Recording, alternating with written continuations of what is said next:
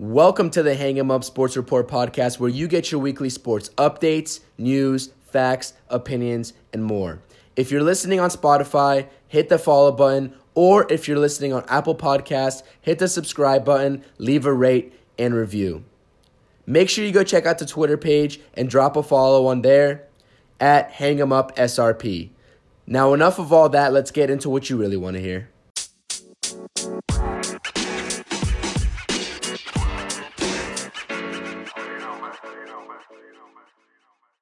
What is up, everybody? Welcome back to another episode on the podcast. It feels good to be back recording. It's been a few weeks since I've been able to release an episode, but here I am on this fine Wednesday evening recording, getting ready to talk some football.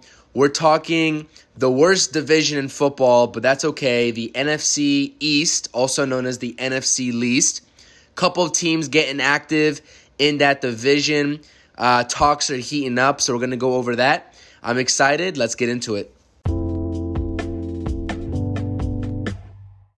All right, let's get into it. The NFC East. We're going to be talking about the two teams that have been active in talks and, and signings the last few days. Um, and then at the end, I'll kind of wrap up with maybe if you missed it kind of news uh, of the other two teams, which are going to be the Eagles and the Cowboys. But first is the Washington football team. Um, the Washington football team has been active so far. They're coming fresh off of an NFC East division title uh, with a finishing record of seven and nine. They recently just gave veteran quarterback Ryan Fitzpatrick a one-year, ten million dollar deal, which creates an interesting uh, QB kind of situation, a QB trio, if you would, with uh, Ryan Fitzpatrick Taylor Heinicke, and Kyle Allen now. Uh, I don't really want to speculate here on what's going to happen with that trio, especially because this isn't really my team. But honestly, this is my podcast, so I'm going to give you my opinion on what I'm going to do or what I would do. Um, listen, if I'm the Washington football team, I'm rolling with my day one starter as Taylor Heinicke. Day one starter. Because, and there's a reason for this because right off the bat, you're going to be able to see what he can do. It's a win win scenario if Taylor Heinicke starts off the season as the starter for the Washington football team. In the regard that he either continues his, his success from where he left off after those one and a half games uh, towards the tail end of last season, going into the postseason uh, against the Bucs, or he completely and absolutely stinks it up proves that it was only a fluke.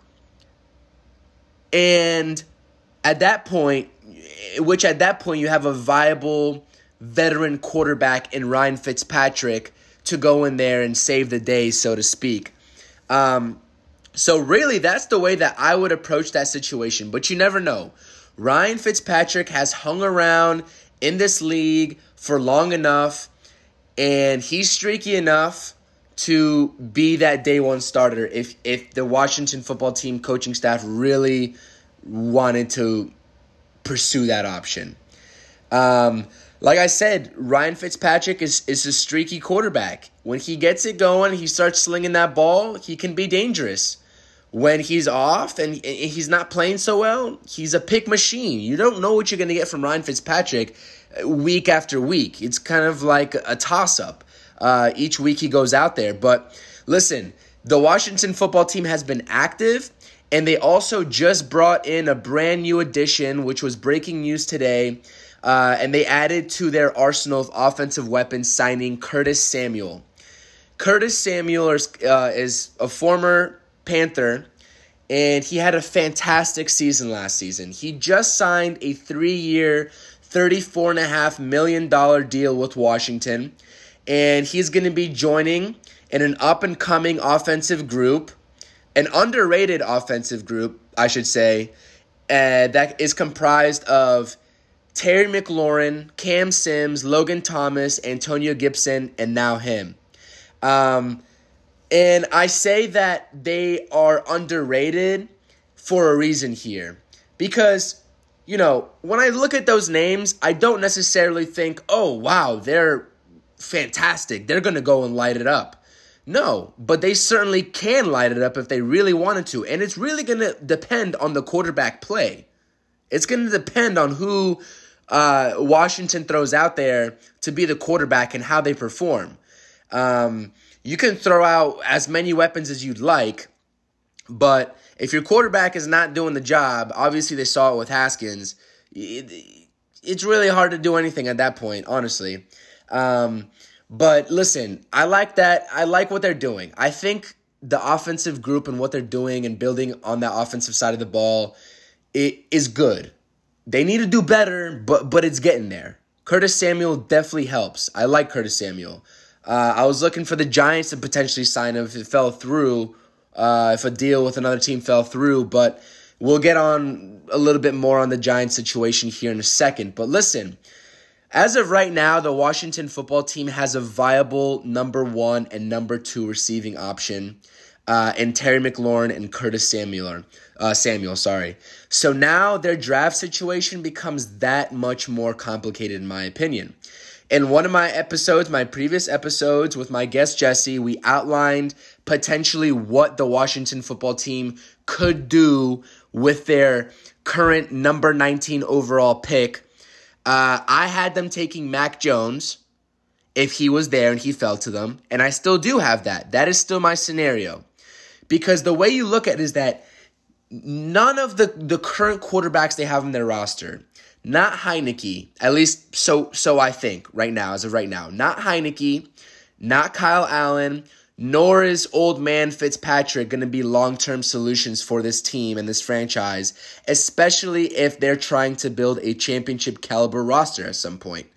They need their franchise guy, especially after the failure of Haskins, who they thought could be that guy.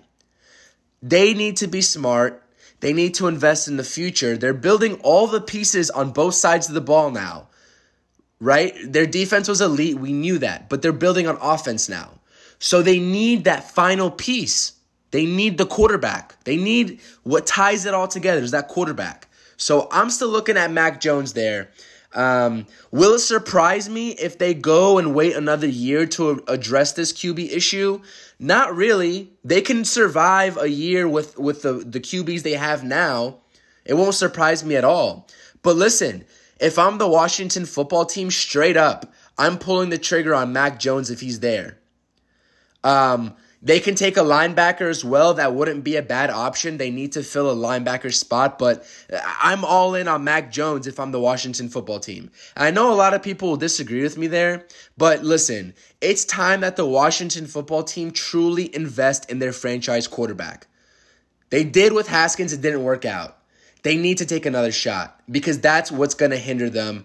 If they ha- find any success, that's going to be the spot that hinders them. So address it. Um, that's my take on the Washington football team. If you all listen to this podcast, let me know if you think differently. If you agree, then also let me know. But that is what I think on the Washington football team. Uh, again, that's not my team. That's just if I was the GM or if I was in some sort of coaching position there, that's how I would be thinking of it. Uh, let's move on to my squad, though. Let's talk some New York football giants who have also had some news coming out of this offseason, and let's transition more into that. All right, let's move on to my squad, the New York Football Giants. Listen up. Up until this point in the offseason, it's only been a few days, but it's already been highly depressing. Shocker. I mean, all my teams just seem to bring me pain all the time. Um, we were able to land Leonard Williams a long term deal after franchise tagging him twice. Dave Gettleman finally pulls off the long term ish deal, I guess, for three years, which is which is awesome because Leonard Williams is a stud. Uh, he killed it for us when we traded it for him from the Jets, and um, but in the process of giving Leonard Williams that deal, we just couldn't afford our other guy on the defensive line, and that's Dalvin Tomlinson, our standout defensive tackle. Uh, we lost him to the Minnesota Vikings. Such a brutal loss. Uh, I think the Vikings gave him two years, 21, 22 million, something like that. The Giants just couldn't do it. We're strapped for money this season, and that's just something that wasn't in the cards for us. All of, all of the Giants fan base knew this was going to happen. Dave Gettleman took a chance on Leonard Williams trading for him. There was no way he was going to let Leonard Williams walk into free agency. So the odd man out just happened to be Dalvin Tomlinson, who is an absolute stud. Minnesota Vikings fans should be absolutely ecstatic for that. Um, but I hope he balls out for them because he's a tremendous player. He's one hell of a player. So I really wish the best of luck to Dalvin over there in Minnesota. We also uh, lost our backup running back, Wayne Gallman. He's going to hit free agency. It, this loss doesn't hit as hard as the Dalvin Tomlinson loss, but just seeing how much of a phenomenal job Wayne Gallman did uh, filling in for Saquon last year when Saquon went down is just such a demoralizing kind of loss. You just don't want to see a guy like Wayne Gallman leave your team. Wherever he ends up, I hope he gets that one year prove it deal. I hope he ends up killing it, and I hope he gets a long term deal after that because if you watched him at all last season, if you're a fan of any team in the NFC East, you'll know that Wayne Gallman is is truly special. He's a hard runner. He's a yards after contact kind of guy, and you need those type of runners on your squad if you want to have any sort of valuable run game. Um, especially if your offensive line is a little bit lacking, and and and that's what Wayne Gallman provides. Other than that, those two guys, like I said, Dalvin Tomlinson hurt a lot. Wayne Gallman was more of a demoralizing kind of um, character kind of loss on the team, uh, that true ground and pound kind of guy.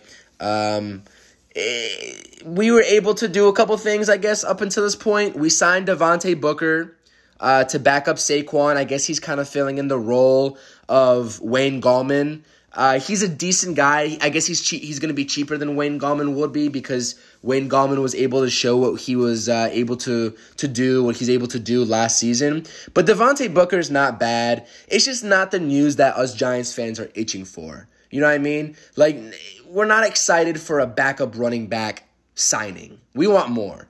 Um, we also were able to sign ex Bengal player John Ross, wideout John Ross to a one year cheap prove it deal as well, which I'm actually kind of excited to see how this one plays out. I don't mind this deal at all. It's a very low risk, high reward signing. Um, and that's because Ross has just really underperformed his potential while he, uh, while he was uh, in Cincinnati. He set the the record, the NFL record, the combine record for the 40 yard, the fastest 40 yard dash time. He just has not lived up to his full potential in Cincinnati. And he's had a couple of injuries in between. So maybe, just maybe, a change of scenery could help him out uh, in terms of getting back on the right track. And that's what all of us are hoping for. So if he could become a viable w- wide receiver number four, maybe three for us, I don't want to say three because, you know, I'll, I'll tell you why I don't want to say number three, but if he could if he could have some success, the the long ball, the deep pass, deep routes are going to be crucial. Daniel Jones had one of the highest completion percentages, highest percentages on deep balls last season. If Jason Garrett is able to at, at least become a little bit competent, just a little bit. That's all I'm asking for. That's all we're asking for, I should say. Then then that should be the main goal is getting John Ross involved on those go routes.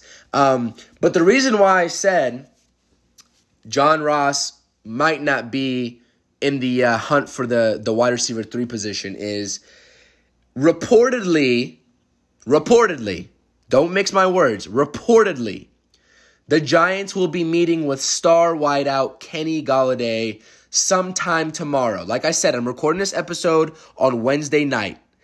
Sometime on Thursday, the Giants and Kenny Golladay will be meeting in person, and it has said from various credible sources that I've looked up, credible sources, not bogus, credible sources, um, that the two sides have deep mutual interest.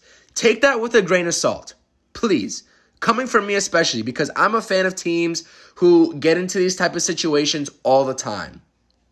It happened with Met, the Mets and George Springer, and it's happened multiple occasions before then. It, I don't want to say anything's going to be concrete, and I don't even want to say that anything's looking good because I'm going to jinx it. So let's not have that happen. I just want to tell you what the news is.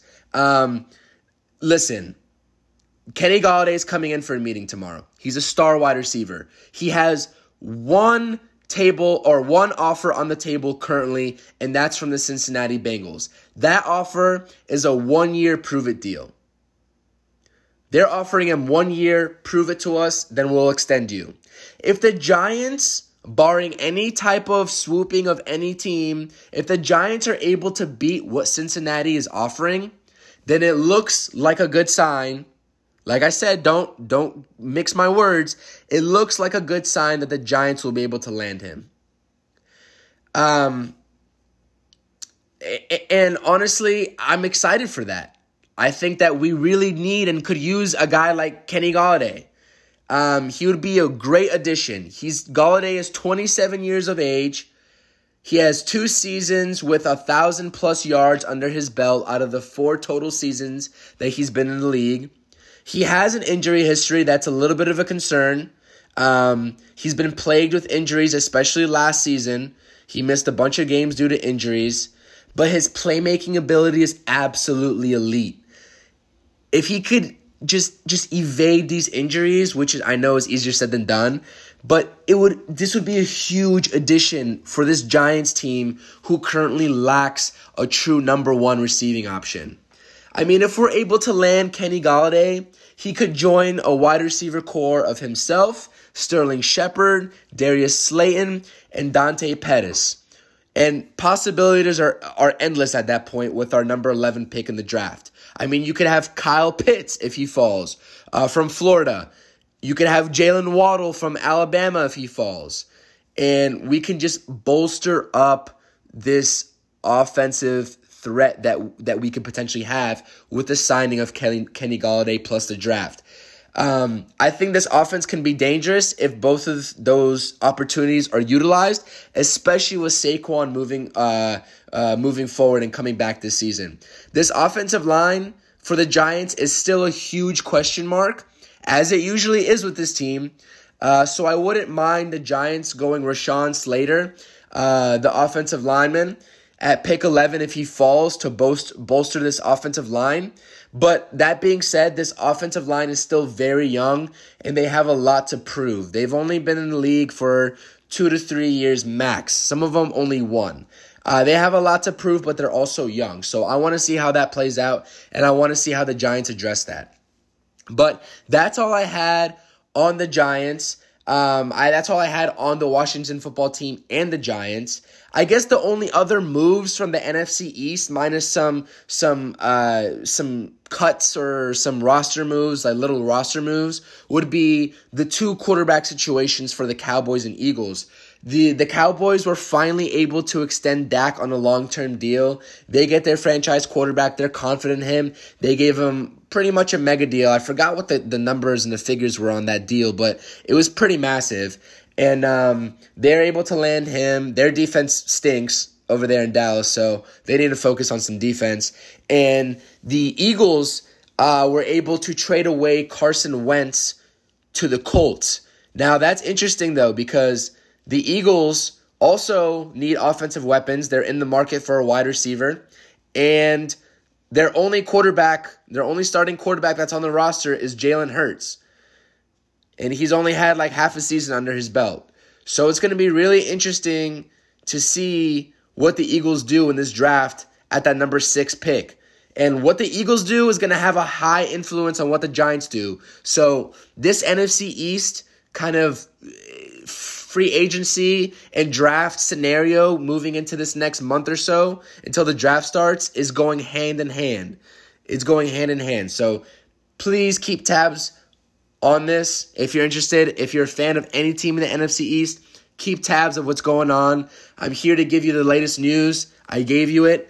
Um, but this this no matter how bad this division is going to be, it's going to shape out to be another close race this season. And as of right now, my unbiased pick is going to be the Washington football team, just currently based off of their momentum from last season plus the current roster that they have on paper right now. But like I said, anything can happen in this me- next month or so. So pay attention to that. Uh, thank you all for tuning into this episode. I wanted to make this episode uh, real quick, you know, during the night and uh, probably release it tomorrow morning. And because I haven't released one in, you know, a little bit, so I want to get back into that. Make sure you tune in to more episodes as they come out. And until next time, peace out.